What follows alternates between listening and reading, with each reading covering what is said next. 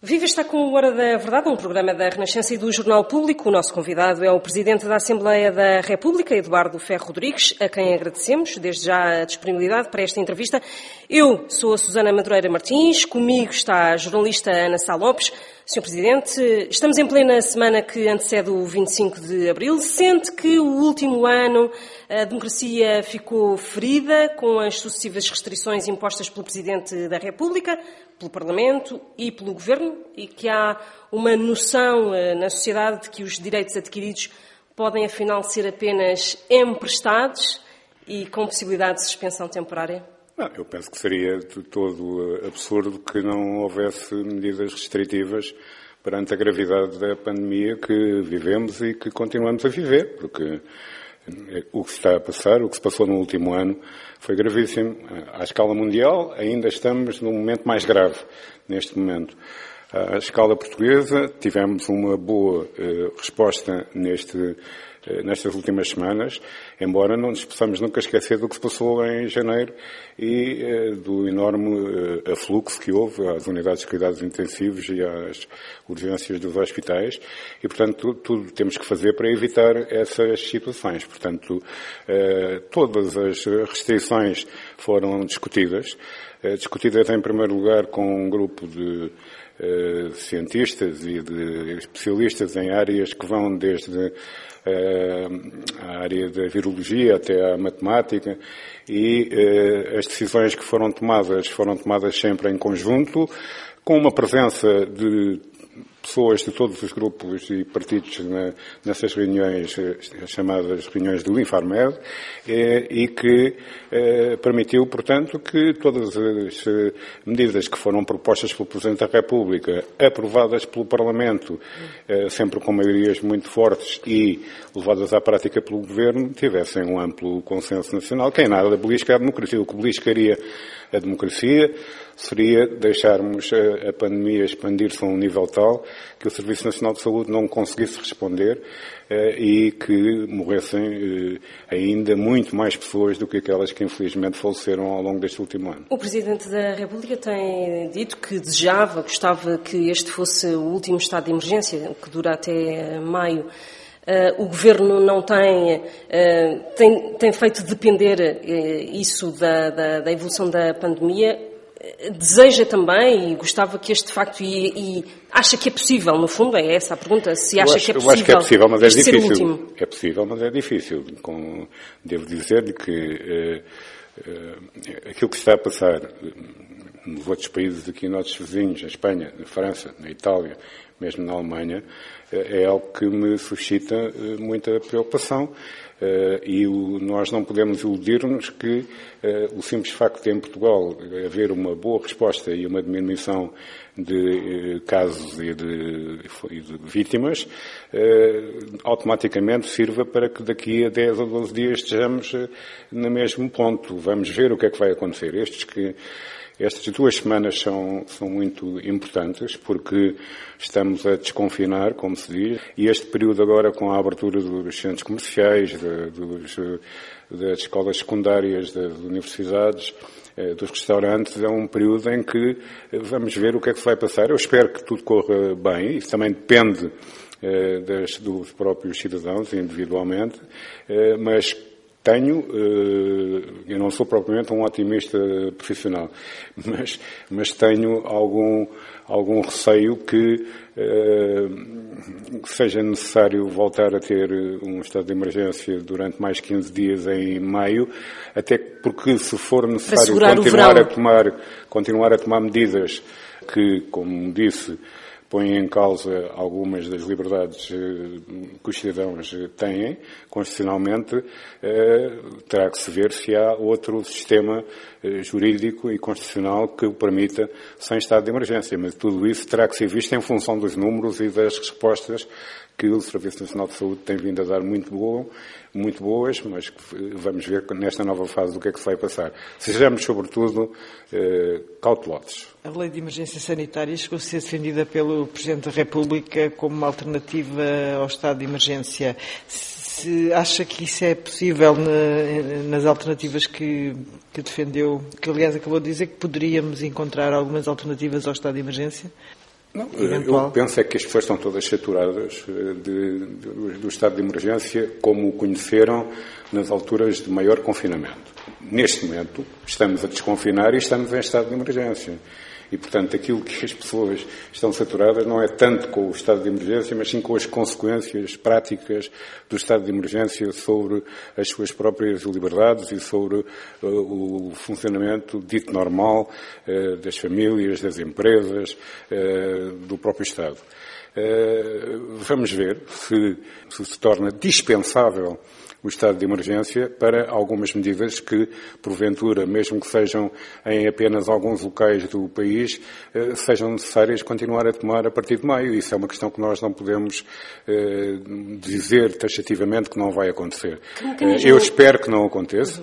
E, e, nós faremos tudo para que, em convergência com o, o Presidente da República e com o Primeiro-Ministro e com o Governo eh, se possa atuar num sentido de prevenir, mais ao prevenir realmente. Mas que alternativa encontraríamos para fazer essa, pôr essas, impor essas medidas Não, em sabe, alguns há muitas, há fórmulas jurídicas eh, distintas, também já vivemos aqui um momento chamado de estado de calamidade em que não é necessário a existência de um, de um, decreto presidencial e que é mais gerível apenas pelo Governo, eh, mas eh, não vale a pena antecipar e fazer eh, especulações sobre aquilo que não sabemos exatamente como vai passar-se.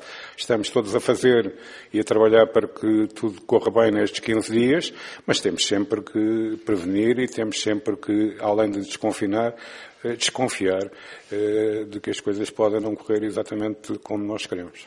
Há poucas uh, uh, semanas uh, ou meses, em março, na tomada de posse, o Presidente da República falou do prestimoso contributo o Sr. Presidente da Assembleia da República falou do prestimoso contributo de Marcelo Rebelo de Sousa durante o primeiro mandato. Prevê que este segundo mandato, que uh, dura há um mês e meio, dois meses, seja igualmente prestimoso ou que, pelo contrário, Marcelo Rebelo de Sousa se sinta tentado a ser um pouco mais musculado e a fazer pressão alta ao Eu, Governo e ao Parlamento? Um comentador, um comentador político, sou Presidente da, da Assembleia da República, essa é uma pergunta excelente para os comentadores políticos se debruçarem nas eh, centenas de horas eh, que ocupam nas rádios, nas televisões, na internet, eh, mas aquilo que eu penso é que as pessoas são iguais a si próprias, não é? E, portanto, há, digamos, uma componente essencial do mandato do atual Presidente da República, que tem que ver com a sua personalidade e com a sua maneira de ser e com o seu caráter, isso não vai mudar. As circunstâncias do país podem, podem mudar, as circunstâncias do Parlamento também uh, não são necessariamente sempre uh, apontando para uma grande convergência e estabilidade, o que é pena. Eh, nesta fase e, por isso, o Presidente da República também terá que atuar de acordo com as condições que lhe forem eh, assinaladas e propostas. Mas aquilo que eu disse e que volto a insistir é que o Presidente da República foi um fator de estabilidade política, foi um fator de confiança eh, do ponto de vista económico e foi um elemento absolutamente essencial neste primeiro ano de combate à crise pandémica. Sr. Presidente, sente que quando tomou posse estava num Parlamento mais estável do que aquele em que se encontra agora, como Presidente, onde há uma certa instabilidade política, onde temos um governo minoritário, não há acordos, não há posições conjuntas. Há sempre o fantasma da crise política em cima de nós? Bom, eu, aquilo que me parece é que quem tiver responsabilidade numa crise política vai pagar severamente nas urnas essa responsabilidade. E, portanto, é óbvio que todos os grupos parlamentares eh, têm o direito e, a, e o dever mesmo de propor as suas alternativas para o país. Mas o país está numa situação muito, muito grave, não só por causa da pandemia, mas também devido à, à situação económica e às consequências sociais. Estamos a viver num, num, período ainda em que aquilo que era desejável é que uh, a base de apoio das decisões fosse mais alargada e não menos alargada. Ou seja, aquilo que, que eu penso é que esta legislatura, pelo que aconteceu com a pandemia, que não estava propriamente prevista em qualquer programa de qualquer grupo político, eh, deveria ter levado os, eh, os partidos a entenderem-se mais, a terem uma base mais forte de convergência e não menos forte de convergência. Por isso, em relação aos orçamentos, Quanto mais cedo se desdramatizar a viabilidade do próximo orçamento, para já, melhor seria para o país, porque eh, estar a conviver com a, com a pandemia, com a crise económica, com a crise social e com uh, uma eh, um ponto de interrogação sobre como é que vai passar o próximo orçamento, seria uma coisa que era de evitar o mais cedo possível. Isto não é nenhum recado, isto é a minha opinião, como Presidente da Assembleia da República, que eh, observa aquilo que os grupos parlamentares e que eh, os partidos fazem nos vários momentos. E há, há sempre uma coisa que é perigosa, que é um, um grupo parlamentar ou dois grupos parlamentares votarem de uma determinada maneira porque estão convencidos que outro grupo parlamentar impedirá eh, uma crise grave de governação. E isso é um jogo perigoso, porque é um jogo que às vezes eh, ferra e pode conduzir-se a uma situação grave para o país e para, e para a democracia nesta, nesta fase. E por isso aquilo que eu estou a dizer é que quanto mais cedo uh, o apelo que o Presidente da República fez de que uh, os dois próximos orçamentos têm que ser viabilizados. Que esse apelo seja respondido positivamente, a, a começar pelo Governo, que tem a principal responsabilidade à apresentação do orçamento e a continuar pelos grupos parlamentares que o apoiaram na primeira uh, legislatura, mas também por todos os eh, partidos que estão, que estão preocupados com a situação do país e que certamente uh, não querem que uma crise política que poderia durar meses venha bloquear o processo de defesa do país num quadro de pandemia e de crise económica e social. Portanto, o Governo devia encetar negociações já com os grupos parlamentares com vista aos próximos dois orçamentos?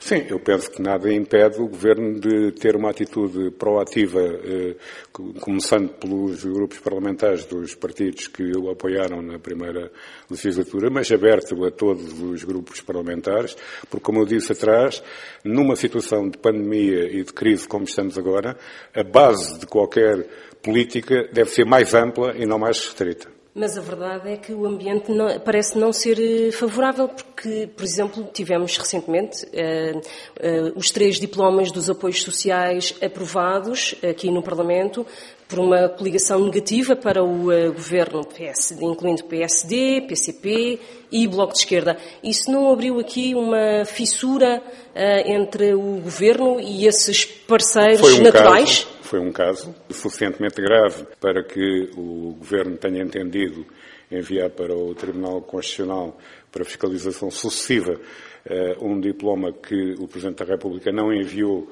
eh, para fiscalização preventiva e, portanto, é um caso suficientemente grave para isso. Foi, aliás, falado na altura porque é que a Assembleia da República se havia alguns problemas de constitucionalidade e o Presidente da Assembleia da República porque é que não interveio logo no princípio desse processo. Eu aproveitei esta entrevista para esclarecer é que estas mudanças foram feitas no quadro de um direito que os grupos parlamentares têm, que é o direito a pedir a ratificação de diplomas do Governo.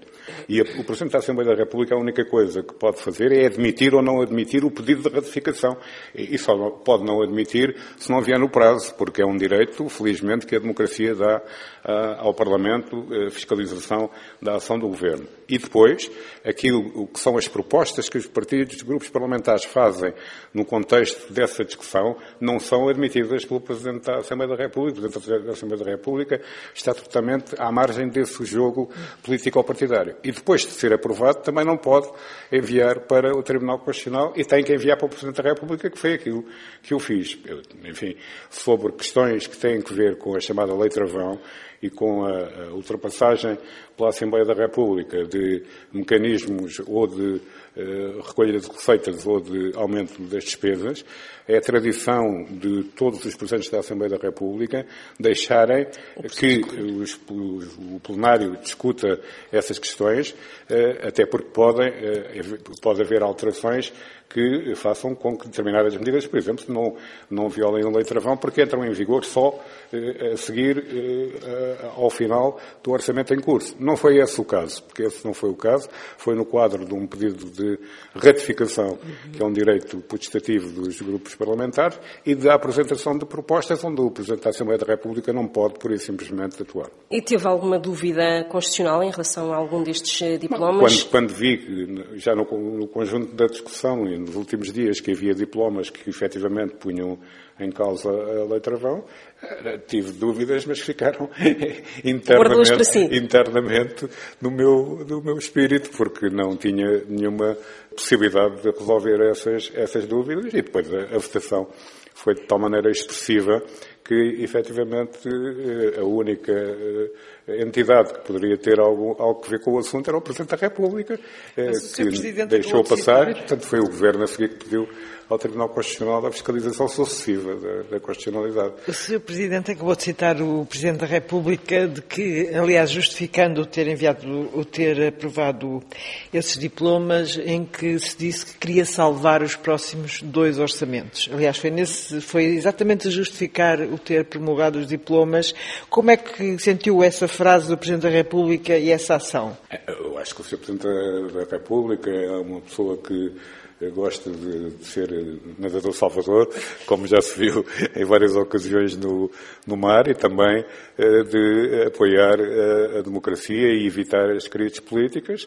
Eh, mas, quer dizer, sobre esse argumento não vou eh, discuti-lo. Foi o argumento que efetivamente o Sr. Presidente da República deu, foi um dos argumentos que deu. Eu não preciso de estar convencido para ter que o aceitar.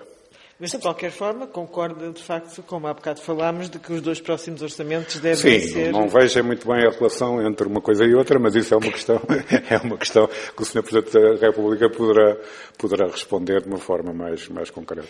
Este ano ainda temos também as eleições autárquicas e que realizam-se mais ou menos na, na altura em que é suposta, é suposto haver a entrega do uh, Orçamento do Estado para o próximo ano. Aquilo que for o resultado eleitoral destas eleições pode prejudicar depois as negociações eh, de que já aqui falamos ou não tem nada, não tem nada a ver?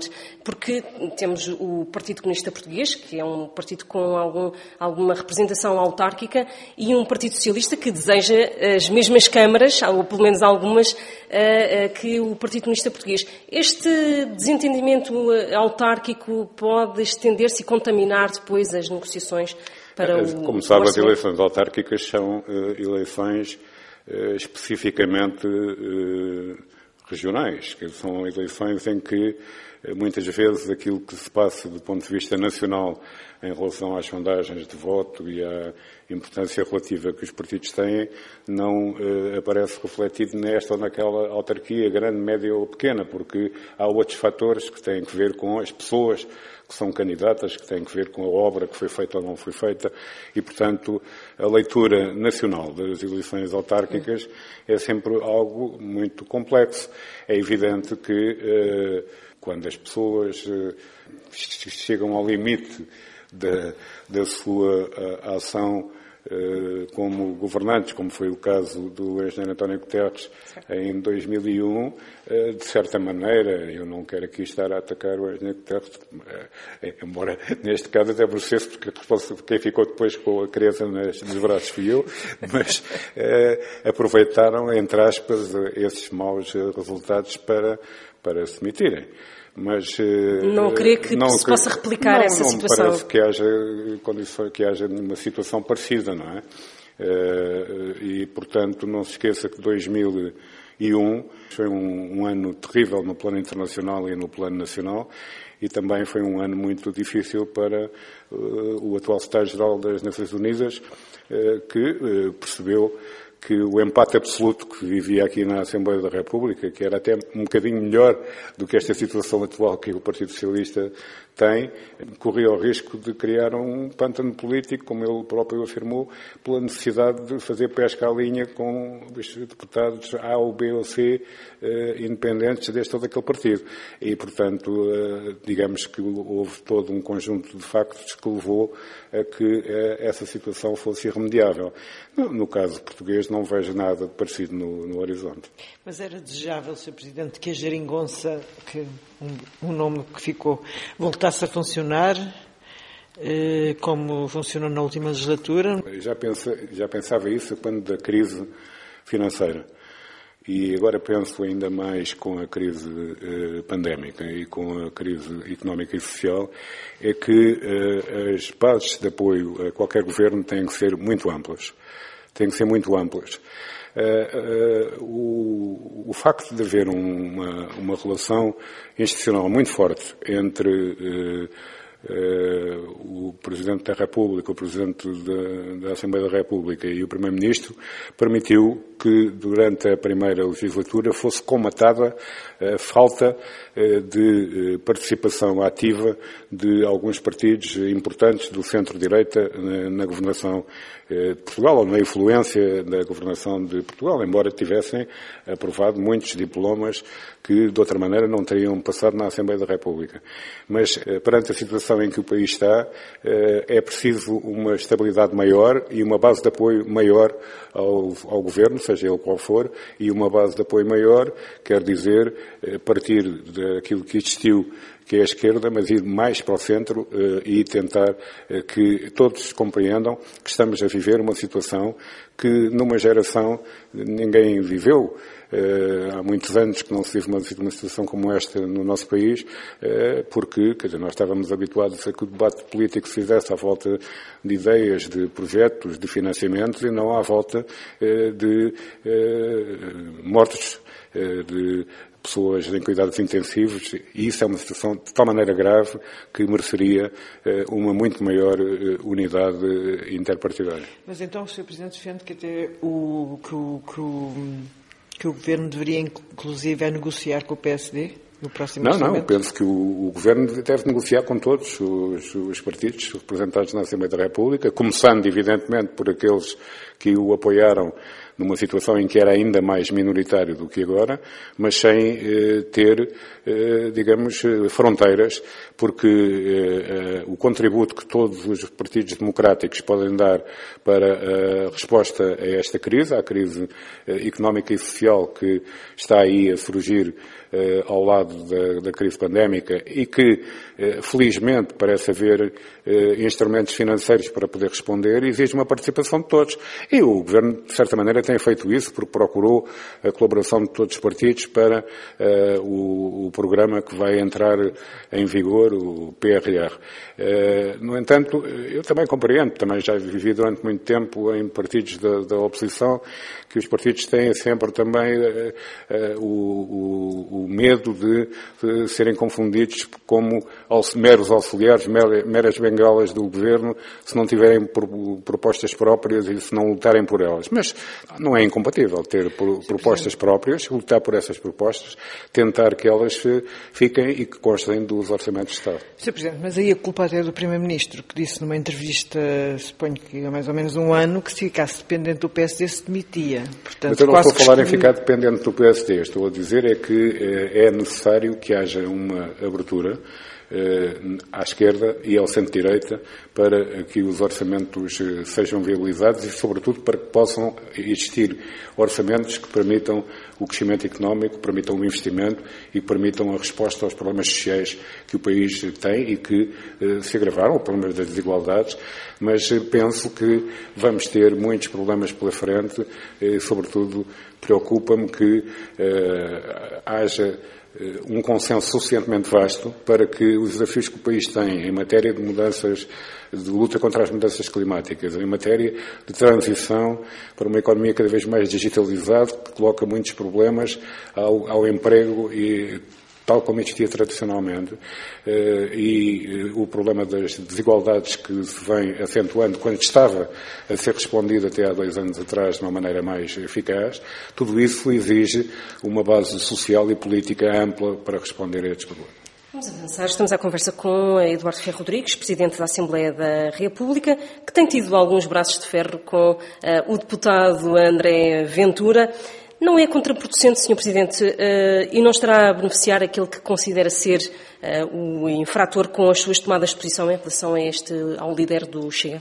Sabe, o, esse deputado é para mim um deputado igual aos outros, os outros 229 Há 230 deputados na, na, Assembleia da República. E a única coisa que tenho é cumprir a Constituição e o regimento e é isso que faço.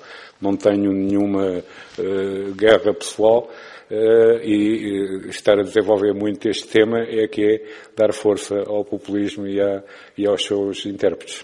Está a correr um processo na Procuradoria-Geral da República com vista à ilegalização deste partido, do, do Chega defende a ilegalização de, deste é, partido? Se tivesse defendido, tinha sido eu a fazer a queixa para a Procuradoria. Não tenho nada a ver com essa com essa queixa que foi feita para a Procuradoria.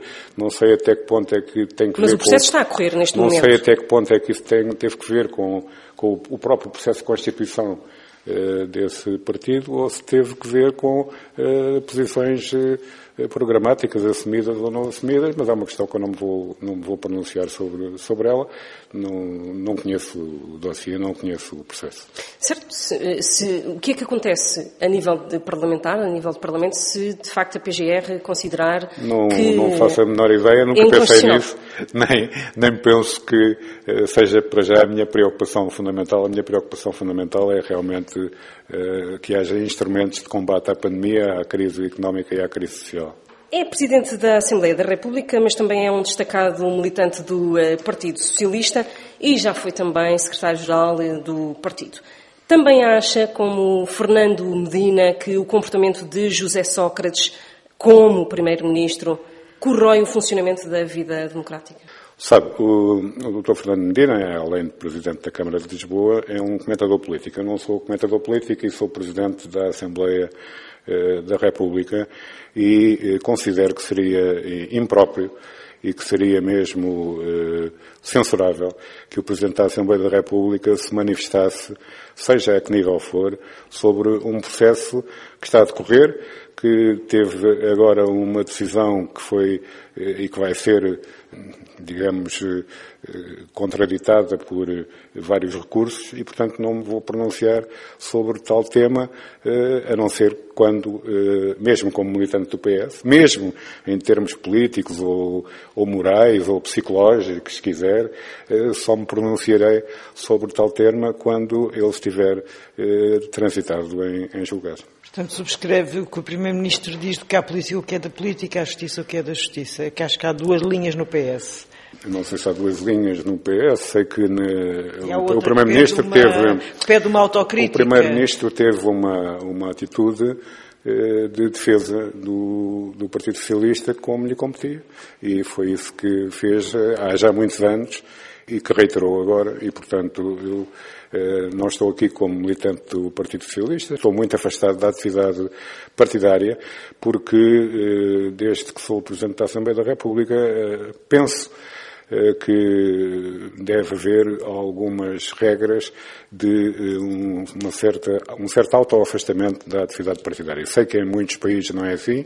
Eu não gostava de ver, quando era deputado, o Presidente da Assembleia da República ou a Presidente da Assembleia da República participarem em eventos eh, partidários eh, muito marcadamente, digamos, eleitorais ou muito marcadamente eh, preocupados com a vida interna dos partidos, mas sempre, desde que sou Presidente da Assembleia da República, sempre passei e estive um, um bocado e intervim nos congressos do Partido Socialista e tenciono fazer isso, mas não, não tenho vida partidária ativa na, de membro do secretariado ou da Comissão Política há muitos anos. Mas este é um tema que pesa ao Partido Socialista, isso é visível, mas também pesa a todo o sistema político e à própria uh, democracia, ou não? Bom, vamos ver como é que vai acabar. Depois de acabar o, o tema, como diz, eh, cá estaremos todos para ver quais, foi os, quais foram os estragos, quais foram as consequências eh, para todo o sistema eh, político, para todo o sistema partidário e para o sistema judicial. Cá estaremos todos para ver. O Presidente da República, tendo por base esta questão e alguns projetos foram apresentados por grupos parlamentares, disse que agora era a altura de se avançar com enriquecimento ilícito. Uh, usou a expressão mesmo é desta e usou a expressão todos querem. Sabemos que o PS não quer, ou pelo menos não tem mostrado. A situação quanto a essa matéria mudou bastante, mudou muito, não é não apenas por, por, por aquilo que disse o Sr. Presidente da República há alguns dias, mas muito antes, quando foi aprovado aqui na Assembleia da República, por eh, influência fundamental do Partido Socialista, eh, já eu era Presidente da Assembleia da República, um, uma nova, eh, novas regras para uh, as declarações de património e de rendimento dos cargos políticos. E eu relembro, estamos a falar de cargos públicos e de cargos políticos, estamos a falar não apenas de deputados e membros do Governo ou membros do Conselho de Estado, mas também estamos a falar de autarcas, estamos a falar uh, de juízes, estamos a falar de procuradores uh, que são obrigados a, ter, a fazer essas declarações. Uh, e, essa, e, o, e é, é, um crime já previsto após essa nova, essa mudança que houve, que haja falsas declarações ou que haja omissão de declarações sobre o chamado enriquecimento, ou seja, sobre aumentos de património ou de rendimento.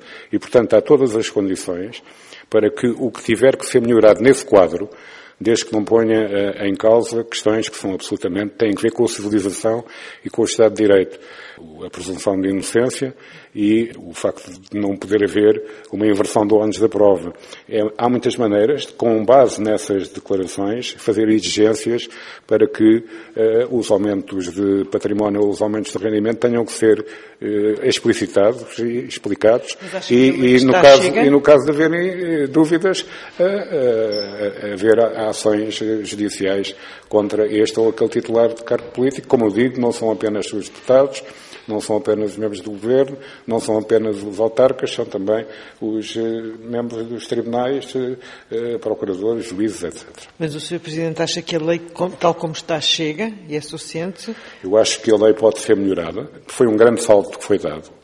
E aqui homenageio o deputado Jorge Lacão, que teve um papel muito importante nessa nessa decisão e vi com, com muito interesse um artigo que ele escreveu no público em que diz que a proposta que veio agora da Associação Sindical dos Juízes, de uma Associação Sindical dos Juízes, que é uma proposta perfeitamente complementar e que se encaixa nesta lógica, que não põe em causa a Constituição e que pode melhorar uh, uma verdadeira ação contra, uh, eu diria, contra a vigarice, que é uma questão que é fundamental uh, que exista, que não é apenas exclusivo deste ou daquele cargo político, mas que uh, deve ser levada para toda a sociedade. Acha que é possível ainda nesta legislatura aparecer esse tipo de melhoramentos na, na lei que possa tipificar, de facto, o enriquecimento Sim, é. injustificado?